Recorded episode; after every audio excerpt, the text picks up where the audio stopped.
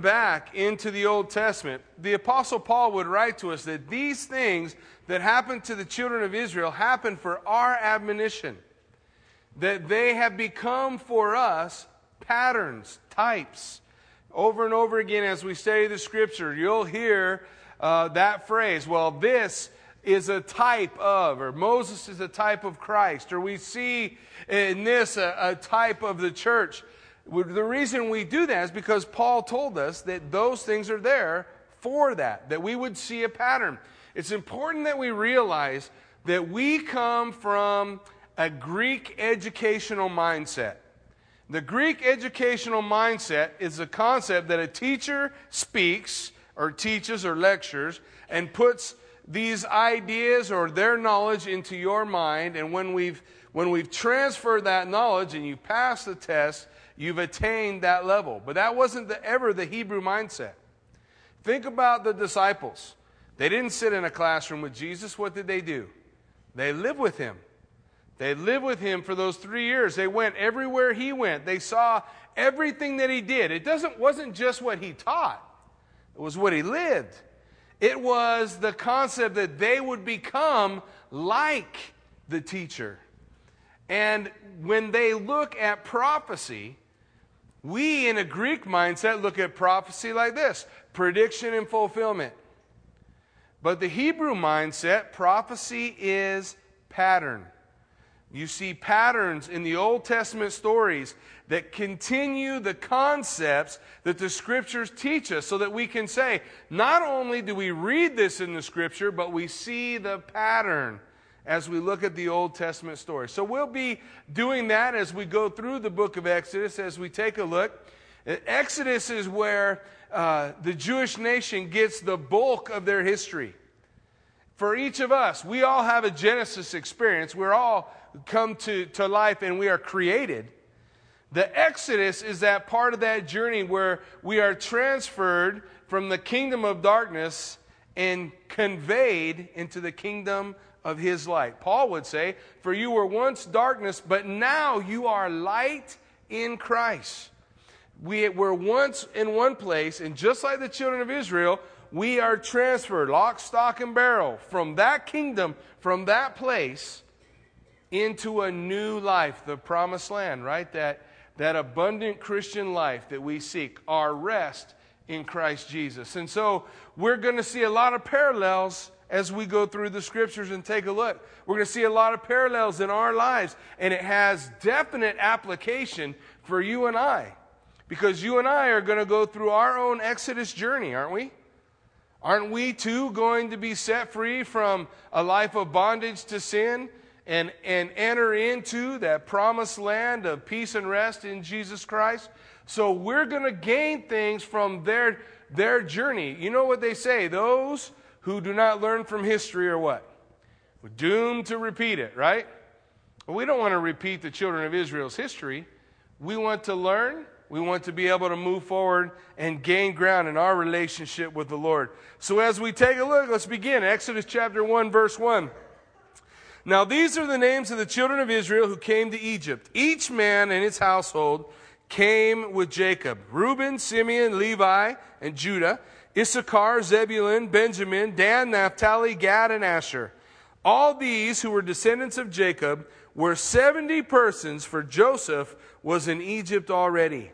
So uh, he wants us to begin here. The nation of Israel began as 70 people. And they're going to spend, according to what God told Abraham in Genesis chapter 15, 400 years as foreigners in a strange land, remember? In Genesis, Abraham was told, now your descendants are going to be slaves, and they're going to be there for 400 years. It was, were they there because it was something they had done wrong? No, the Bible says because the, the sin or the iniquity of the Canaanites was not yet complete. The land of the Canaanites is what God was giving the children of Israel as a promised land. But he didn't just give it to them, take it away from them. No, he gave them 400 years to change. At the end of those 400 years, God, knowing that the disease of sin that was so rampant among that people, if He allowed it to continue, would infect everyone else. And we all understand that same thing. If, if you and I were out somewhere camping and we saw a rabid dog come into the camp, we're not going to try to take care of the dog and make sure that he, that he has a nice, nice life. We know that that dog carries an infection that could cause the death of many others. So we would take that dog's life. And this is what we see God doing with this nation. 400 years. That's twice as old as our country. God gave that nation to repent. And so that is why, one reason why, the children of Israel were in bondage for 400 years. But there's more we'll see as we go through. Now it says in verse 6 that Joseph died and all his brothers and all of that generation. But the children of Israel were fruitful and increased abundantly and multiplied and grew exceedingly mighty, and the land was filled with them. Most scholars agree that they grew from 70 to 2.5 million. Now they're a nation. You see, that 400 years, God took a family that had grown to 70 and built them into a nation of 2.5 million. But that's not all God was doing in their lives. That's not the only thing that He was doing, and we'll see as we continue to go on. In verse 8, it says, Now, there arose a new king over Egypt who did not know Joseph. A new king. Now, a lot of times, people will ask me what a good commentary is. What's a good commentary that I could use to study the Bible? Well, maybe you've heard it said before the best commentary on the Bible is the Bible. So if we look at Acts chapter 7, you're going to see Stephen reciting their history. And he gives us a little clue into this Pharaoh and who this Pharaoh is. In fact, if we turn to Acts chapter 7,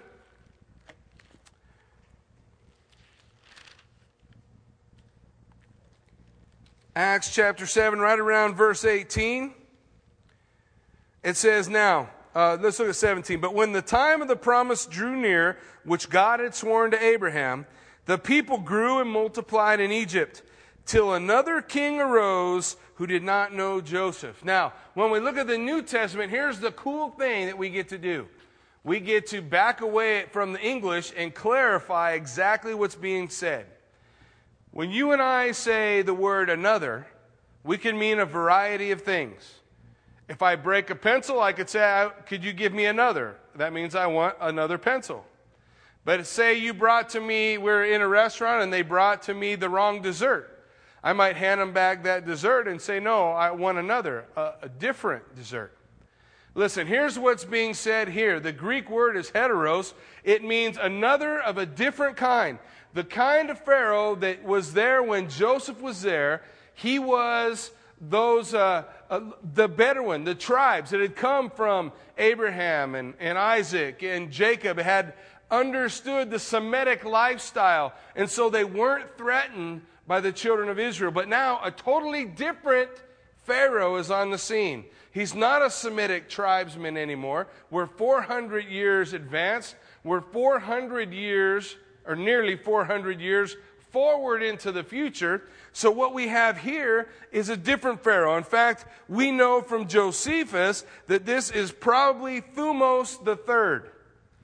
Thutmose III, Josephus tells us, would have been the Pharaoh at the time of Moses, Moshe.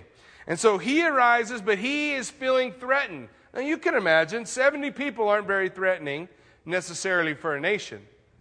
Two and a half million become a little bit more threatening, don't they? And so look what happens. And he said to his people, Look, the people of the children of Israel are more and mightier than us. So come, let us deal shrewdly with them, lest they multiply, and it happen in the event of war that they also join our enemies and fight against us, and so go up out of the land. So therefore they set taskmasters over them to afflict them with their burdens, and they built for Pharaoh supply cities, not pyramids, supply cities, Pithom and Ramses. But the more they afflicted them, look at that, the more they afflicted them, the more they multiplied and grew. Have you learned that about God's people? Because the surest way to cause a church to grow is to afflict the church. It's interesting, I, I heard it said that, that John MacArthur would pray for affliction. He would pray for affliction for his congregation, for his church, because he knew that they, now not many of us are in our prayer closet praying for affliction. But the Bible tells us that it's in the furnace of affliction that we grow and that we develop. Think about the church in Jerusalem, remember? And when the persecution arose, what happened to the church in Jerusalem? It branched out all over the place.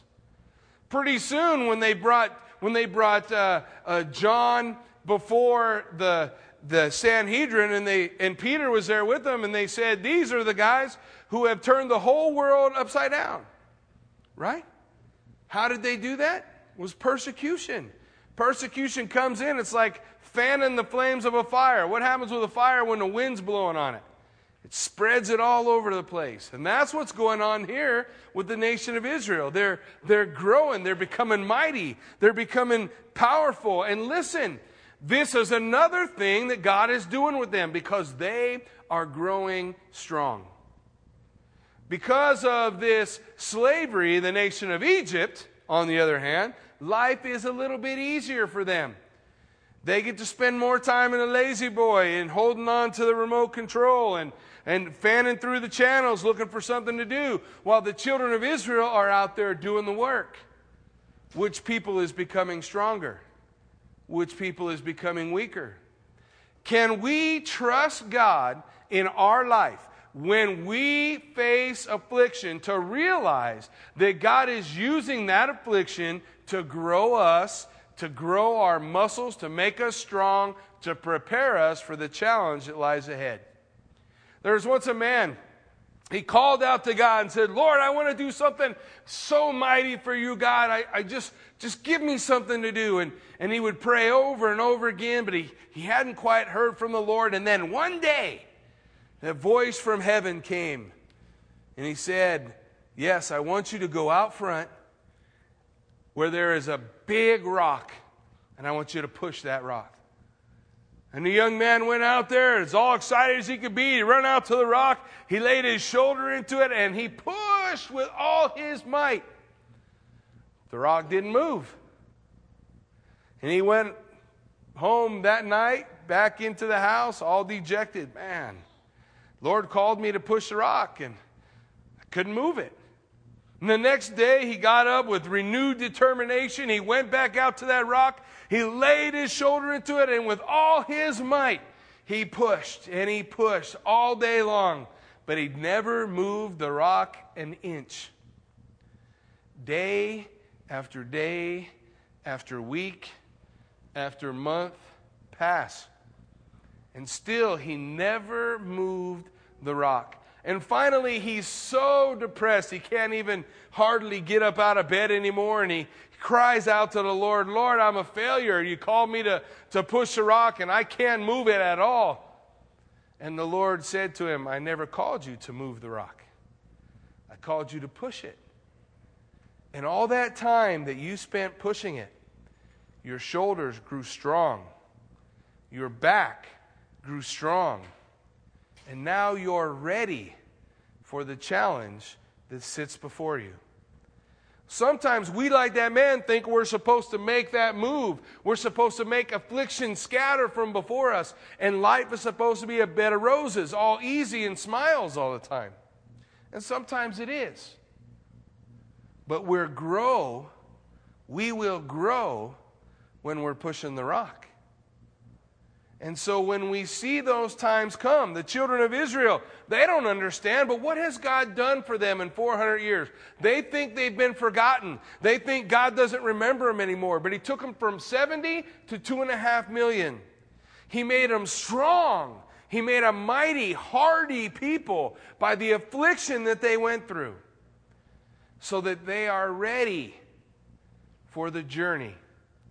Because listen, while the children of Israel are in bondage, two things are happening. One, God is preparing his children for the land. Two, God is preparing the land for his children. But God is always moving.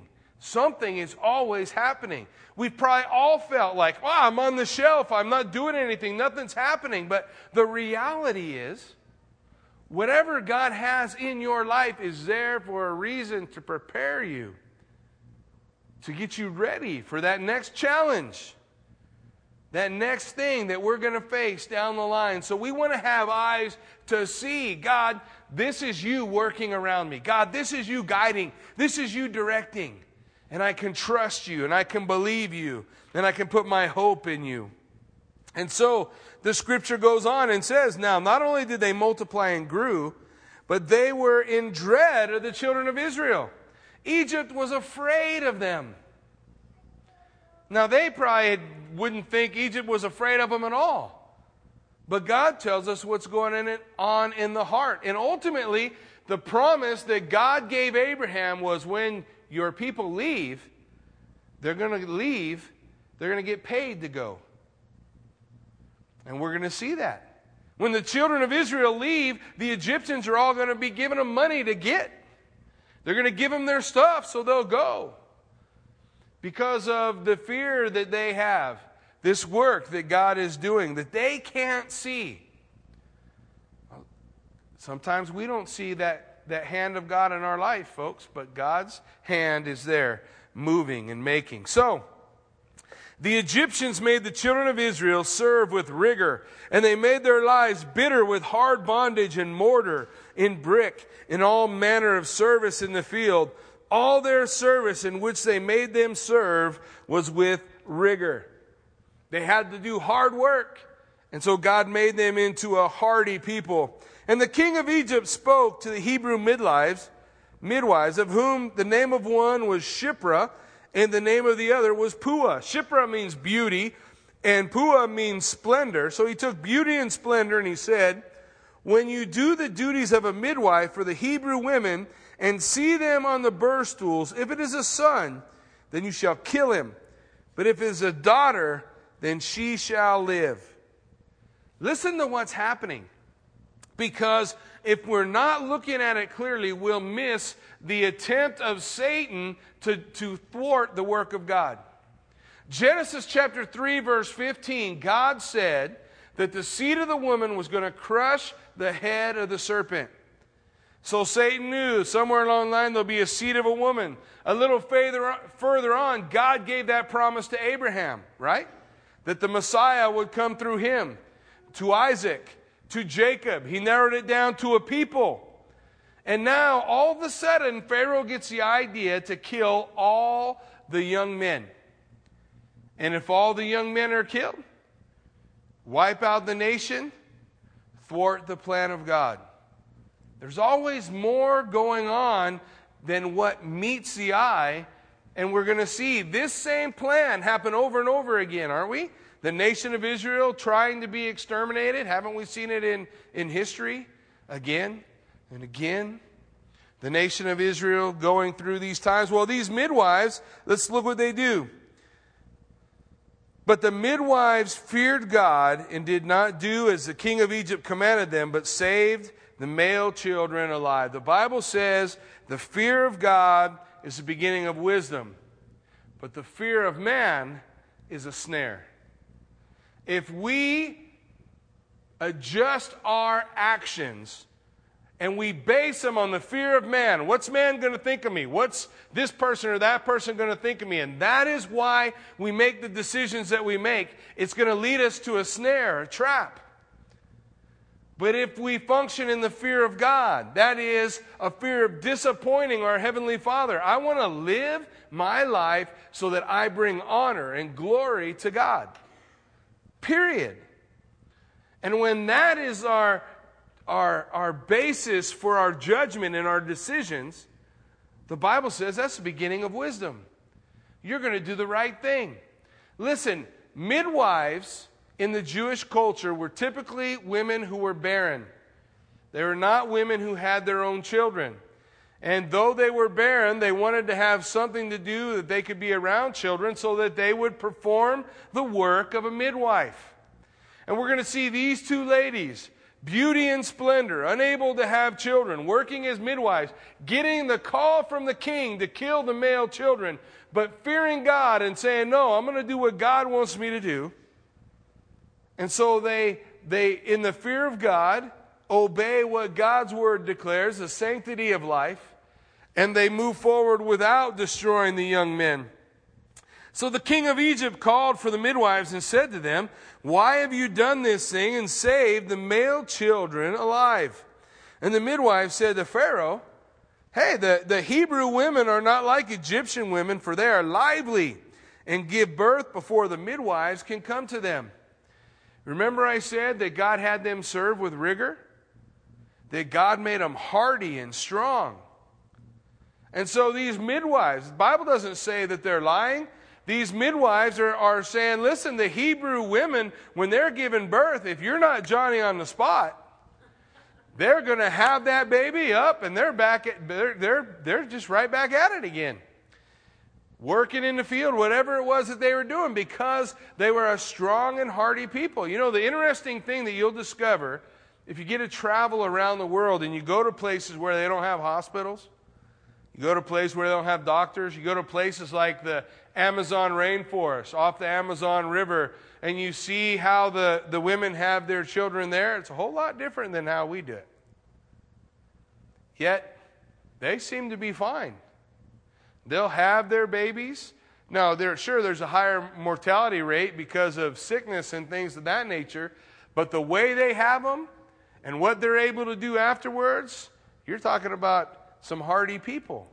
And this is what the scripture's saying here. They were hardy people, and the midwives wouldn't kill the male children. And so, look at verse 20. So, therefore, God dealt well with the midwives, and the people multiplied and grew very mighty. Again, Pharaoh tries to destroy the people. Again, the people multiply. Again, the people grow strong. Now, if you were one of the people, I promise you, you'd be sitting there in the pits of, of the Egyptian masonry where you're out there stomping in the bricks and making the mud for the bricks, and you'd be thinking, Where is God? Well, how are we here, God? What's happening? But was God working? Was God moving? And we can see as we look in the scriptures, can't we? See God moving and preparing his people that the things that they were going through were necessary. The question is can we trust in the sovereignty of God in our own lives? That the things that we face day to day are necessary, preparing us for the work that lies ahead? Are we always looking for deliverance? You know, when we read the seven letters to the seven churches, you come to the church of, of uh, Smyrna. In the church of Smyrna, you remember what Jesus said to them? Does he say to them who are the persecuted church, Be faithful until I rescue you? Or does he say, Be faithful unto death, and you will receive the crown of life? There's not always a supernatural deliverance to spare us from hard times. But there is always a purpose. And we can trust God. We can put our faith and trust in Him for what we face. And look at verse 21. So it was because the midwives feared God, He provided households for them. They couldn't have their own children. Beauty and splendor could, have, could not have their own children, but because of the fear of God, because they wanted to honor their Father in heaven and they acted in obedience toward Him, God gave them families. God gave them their families. God will be a debtor to no man. Scripture goes on to say so Pharaoh commanded all his people, saying, Every son who is born you shall cast into the river, and every daughter you shall save alive. So now the call comes. We're going to throw all the babies, the male children, into the Nile River. Now, this next chapter that we're going to look at tonight is just like God. Here's the government's plan throw all the children into the river. And so, God, we make our plans, and God laughs. They're going to throw the babies. God's going to not only spare the deliverer of Israel, he's going to have Pharaoh foot the bill. Pharaoh's going to educate him. Pharaoh's going to feed him. Pharaoh's going to pay his mother to nurse him. And Moses will deliver his people. This is the way that God works. Take a look. And a man of the house of Levi went and took a wife of a daughter of Levi. The Bible tells us their names a little further on. His name is Amram, and her name is Jochebed. So the women, or the woman conceived and bore a son. And when she saw that he was a beautiful child, she hid him three months. You notice it went straight to the mom seeing him. Because I don't know if dads see a beautiful child, especially the first child. I mean, I don't, I don't want to make anybody feel bad, but when my firstborn son, I was expecting something looked totally different than what the doctor showed me. I, I looked at Kathy, and I swear to you, I said, he looks like a lizard. now, to Kathy, he was beautiful. To me, I was like, ooh, man. I've seen the picture book, they all look prettier than that. The good news is, isn't it? Or at least for me, the good news was as he got older, he did get prettier. But here we see Moses' mom looking at him and saying, He's a beautiful child. Listen, the Hebrew tradition says that Moses was so beautiful when he would walk down the road, the people would stop to stare at him. Now, we don't know. That's their, that's their legend and tradition. The point is that the mom looked at Moshe, looked at Moses, and said, I know God has a plan for my son. You know, we can all do that with our children. God has a plan for all of our children. And this mother was willing to see it. And so she wouldn't just give her child over to the government to have him cast into the Nile. She hid him for three months. But look what happens. But when she could no longer hide him, she took an ark of bulrushes for him and daubed it with asphalt and pitch and put the child in it and laid it in the reeds by the river's bank. Man, can you imagine doing that with one of your children? Three months old. I, I, if I keep him, they're going to take him and kill him. So what did she do? She put him in an ark, a basket, and she lined the outside of that basket with pitch, with tar. And she laid him in the very river where they were throwing the, the bodies of the, of the little baby boys. At the time, full of, of crocodiles, I'm sure, coming for, for the meal that was being offered by the Egyptian soldiers. But she knew God had a plan and she trusted God so much that she put her baby in a basket and let him go. That's pretty incredible, isn't it? The Bible tells us the Bible tells in the book of Hebrews, chapter 11, around verse 23, 24, that Jochebed and Amram had faith. By faith, they put Moses in that ark and set him loose in the river. By faith. How does faith come? Faith comes by hearing the word of God in their study and reading of God's Word, they believed the God that they hadn't heard from for nearly 400 years while they were in captivity. She believed God has a plan for my son, and I trust him. Maybe she learned that from the story of Abraham. You remember the story of Abraham? You know, Abraham had two sons, right? He loved them both, didn't he? Ishmael, the son of the flesh, and, and, and Isaac, Son of the Spirit. He loved them both the same, but then the day came when God said, You got to let Ishmael go. And Abraham let him go. What did he give him? One bag of water. Abraham wasn't a poor man. Abraham had flocks and herds, and he could have, he could have lavished upon him gold, silver, all the donkeys that could have carried him. He could have gave him a giant caravan that would usher him off into life, and he could have made sure that Ishmael had everything that he needed. But he gave him one bag of water. Gave him one. Remember, I told you about patterns? When the Bible talks about the, the flesh, what does it say? Make no provision for the flesh to fulfill its lusts. And what do we see Abraham doing with Ishmael? He makes no provision. Let me ask you this Did God promise Abraham he'd take care of Ishmael? He did. He said, Abraham, you give your son to me and I'll take care of him. So Abraham gave him to the Lord with one sack of water. And he ran out of that water. You remember the story? And his mother laid him beneath a bush because she didn't want to watch her boy die, and she went off someplace else. But what happened? Did God leave him there to die? No. He delivered them. And what did Ishmael learn? To trust in Abraham's riches or to trust in God?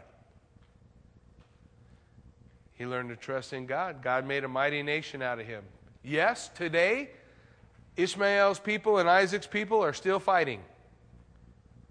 But that doesn't mean Ishmael didn't come face to face with God Almighty and that God didn't deliver him and work in his life. Maybe that's what Jochebed read. And when she looked at that in the scriptures, when she considered how God was there, she took Moshe, she took her little baby, she put him in the bulrushes, and she just let him go. The Bible tells us then and his sister stood afar off to know what would be done with him. So let's look.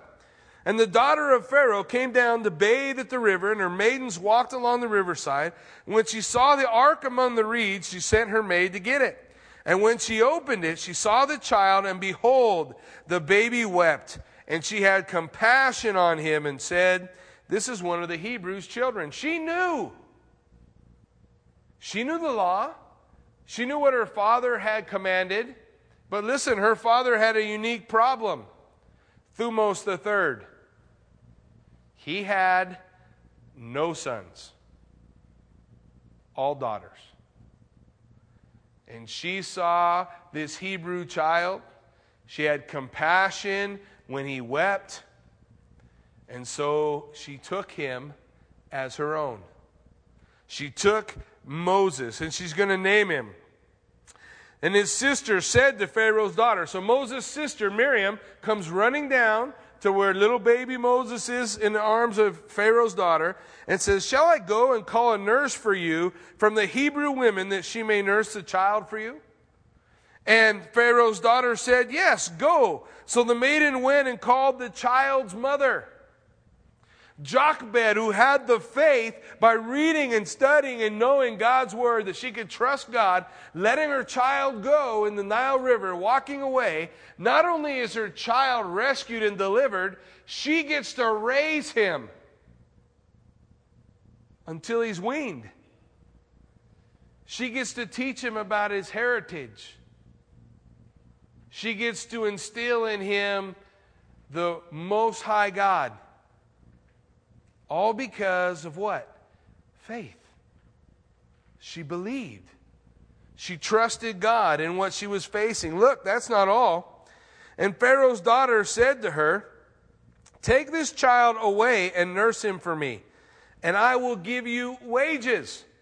She got paid to raise Moses. So the woman took the child and nursed him, and the child grew, and she brought him to Pharaoh's daughter, and he became her son. So she called his name Moshe, Moses, which means drawn out.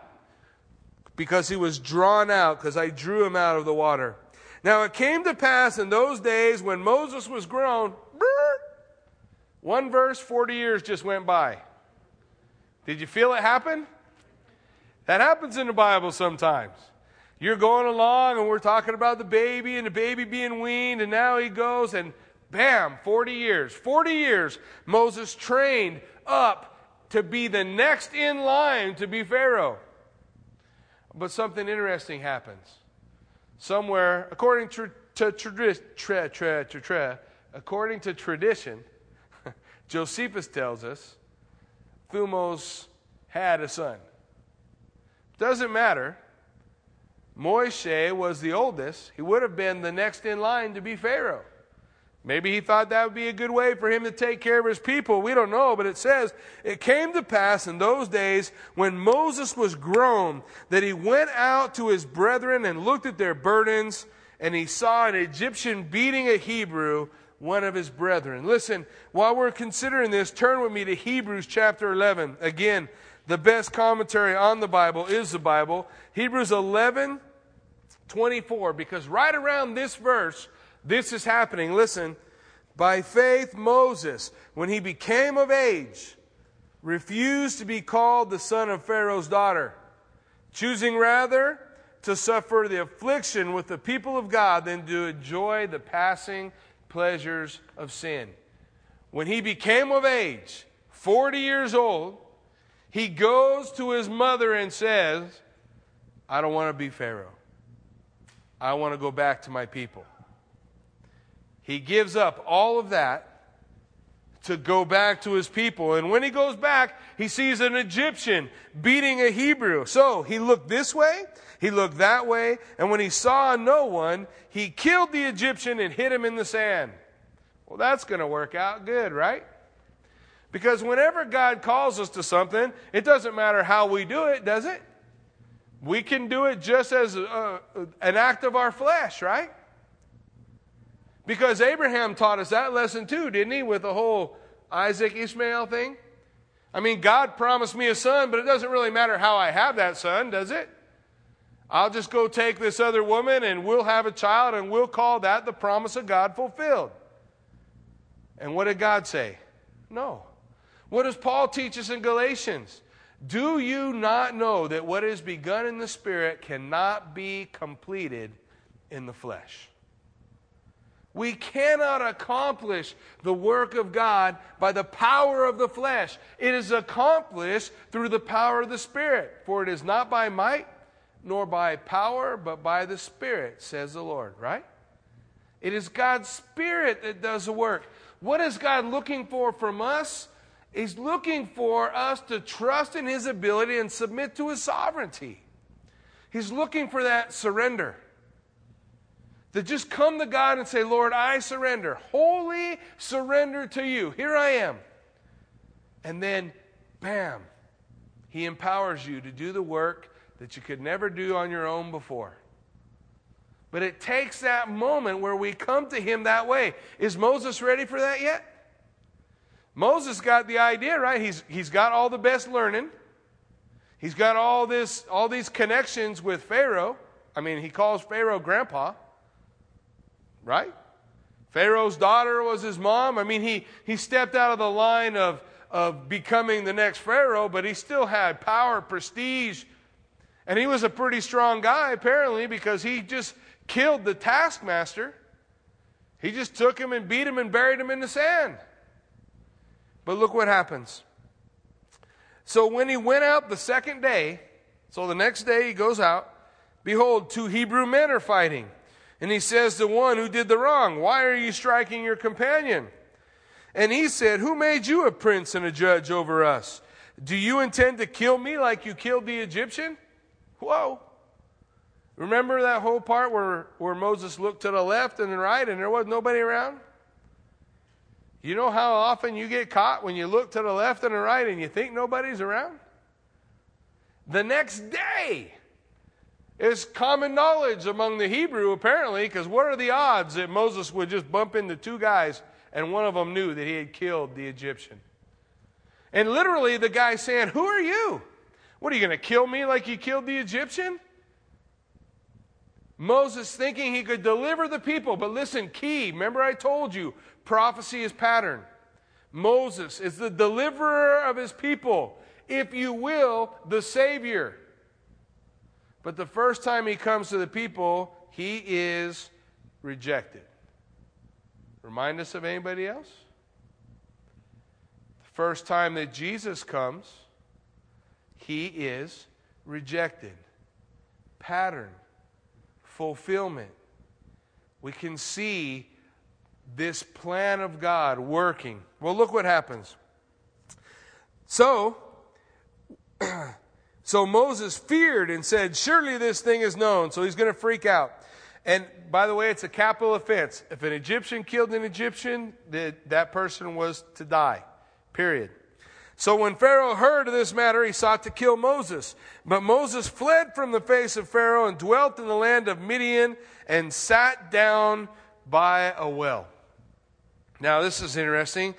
Moses runs away from Pharaoh, goes to Gentile land, to Midian, sits down by a well. When he sits down by the well, look what takes place. Probably most of us have seen this scene, right? In a movie, The Ten Commandments. You guys remember Charlton Heston beats all them bad shepherds up? No, I'm the only one who saw that. Anyhow. So here we go. So it says, um, now the priest of Midian had seven daughters, and they came and drew water, and they filled the troughs to water their father's flock. Then the shepherds came and drove them away. But Moses stood up and helped them and watered their flock. See, they, the girls would get there because he didn't have any, any sons. So his daughters would get there and they'd get everything ready to water their flock. And then the other shepherds would come and scare away all their flock and water their own. That way they didn't have to do any of the work. But this day, Moses was there. And I kind of like how Charlton Heston does it. He just runs around with a big stick swats all them shepherds away. Get out of here. And lets the girls water their flock.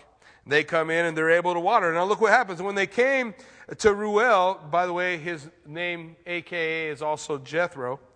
When they came to Reuel, their father, he said, How is it that you have come so soon today? How'd you get here so quick? Because usually they had all this trouble at the well. And they said, An Egyptian delivered us from the hand of the shepherds, and he also drew enough water for us and watered the flock. So he said to his daughters, And where is he? Now, any man who has seven daughters, who are the shepherds of his flock, and a man delivers them, he's going to want to know where the fella is. Where is this guy? I could, I could maybe whittle down to six daughters right now. So, let's see what happens. So he said to his daughters, Where is he? Why is it that you have left the man? Call him that he may have bread. And listen to this. Then Moses was content to live with the man, and he gave Zipporah his daughter to Moses. Zipporah his daughter to Moses. So Moses marries a Gentile. Remember we talked about pattern? Moses takes a Gentile bride.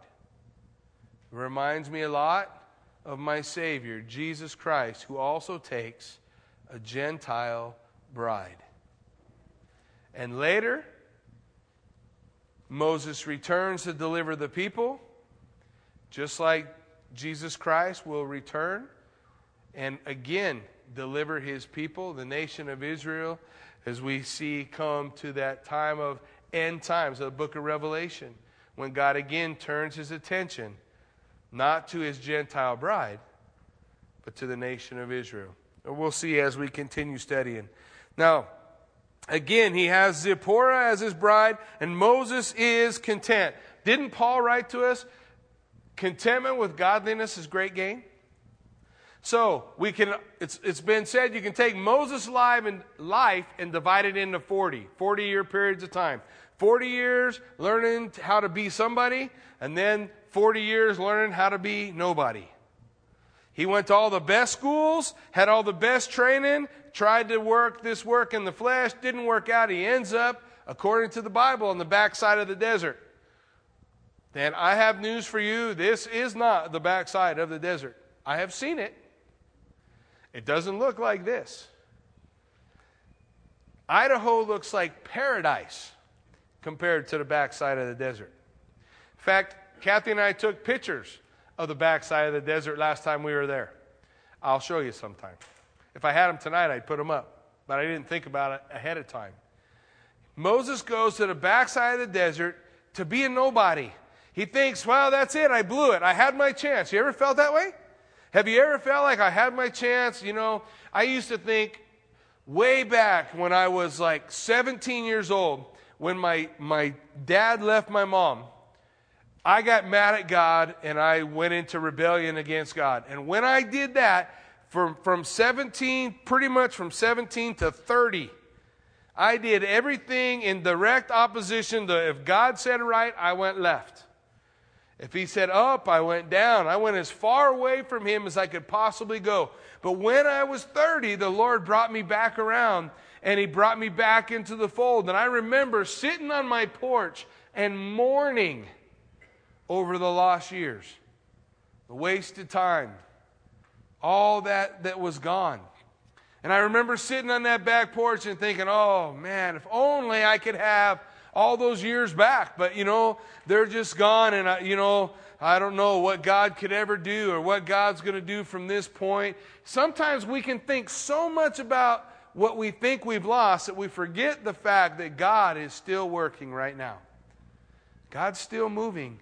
God is still moving stones. God is still making things happen. He's still accomplishing His perfect plan. Well, check it out. As I'm sitting there on the, on the patio and I have my Bible with me, and, and I'm just flipping through. I'm not even playing Bible roulette, you know, where you close your eyes and point. I wasn't doing that. I was just kind of flipping through the Bible and, and just reading in a variety of places. And I came to Joel 2.25. And you read the chapter 2 of the book of Joel, which, as we continue through the Old Testament, we'll get there. Not tomorrow, but soon. As we go through and we look at it, it says, Now listen, if you're disobedient and you won't listen to my word and you're rebellious, then I'm going to send the locusts and they're going to eat everything. They're going to eat every branch and they're going to eat every piece of grass and they're going to eat every leaf. And you're going to look at your life and you're going to think it's all been destroyed, it's all gone. But then God said, If you return to me, I'll give you back the years the locusts ate. Do you hear how he said it? I'll give you back the years the locusts ate. And I read that and I thought, wow. So, Jesus, when he taught, he said, No man putting his hand to the plow and looking back is worthy of the kingdom of God, right? Because if we're spending all our time looking back at what we don't have, we're not any good for what we do have. That's why Paul would say, forgetting those things which lie behind. I press on. Let those things go. Because today we have right now. And God has a plan in today, right now. And God was working here in Moses' life. That's why he was able to find contentment. It says, And Zipporah bore him a son.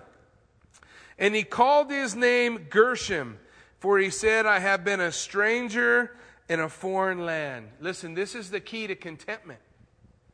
He just told us. The key to contentment is realizing I am a stranger in a strange land. This place is not my home.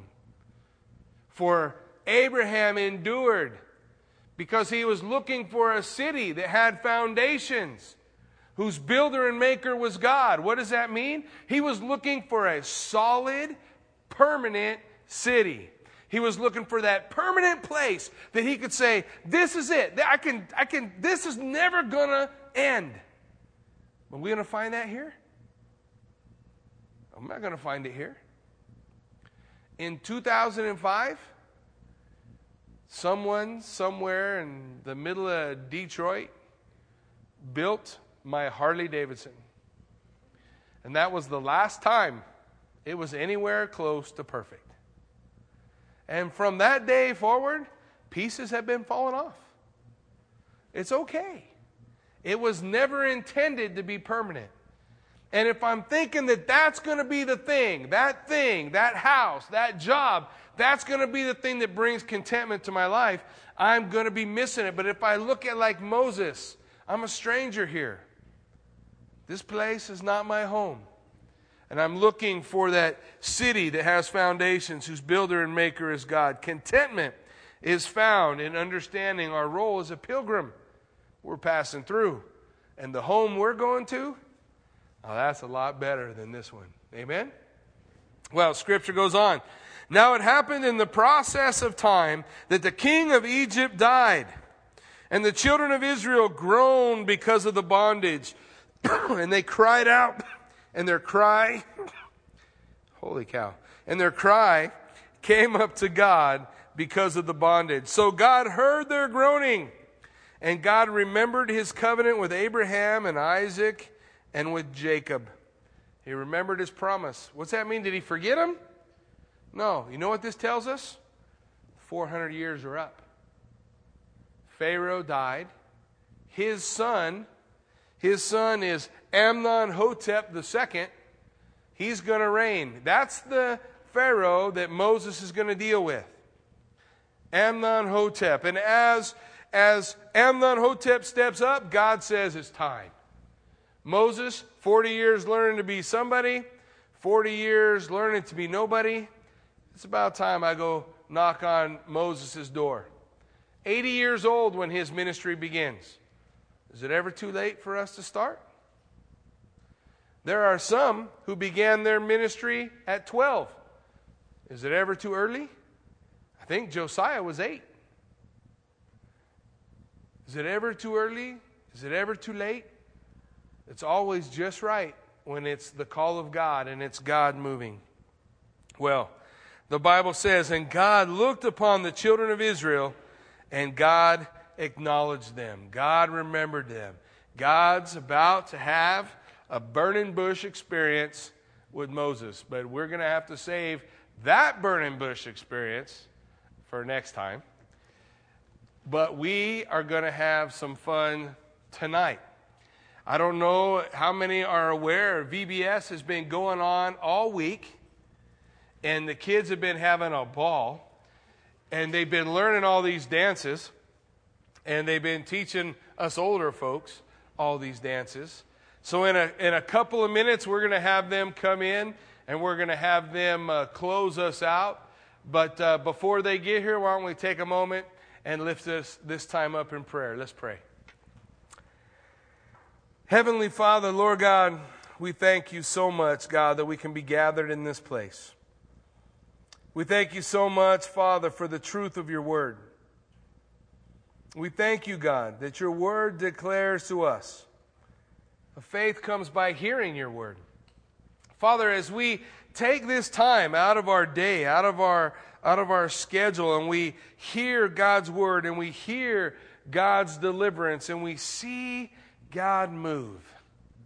Oh, Lord, it's so awesome to think that God, as you train us, as you show us through your word, that we maybe too can have the faith like Jochebed to, to set our children loose in the hands of God. Maybe we can learn, like Abraham, to put our children in your hands as a God who sees and hears. Father, maybe we can come to the place where we realize that you are so dependable and that no problem is too big for you to look at or too, too big for you to be able to solve. We can see that, we can know that. Father, help us to realize those things and learn, Father, from these things that are set forth before us as an example that we can know that we know that our God is mighty to save, that his arm's not too short, that his hand is not too weak, that he is able to do all these things above and beyond what we can even think or imagine. Lord, help us to grow strong like your people.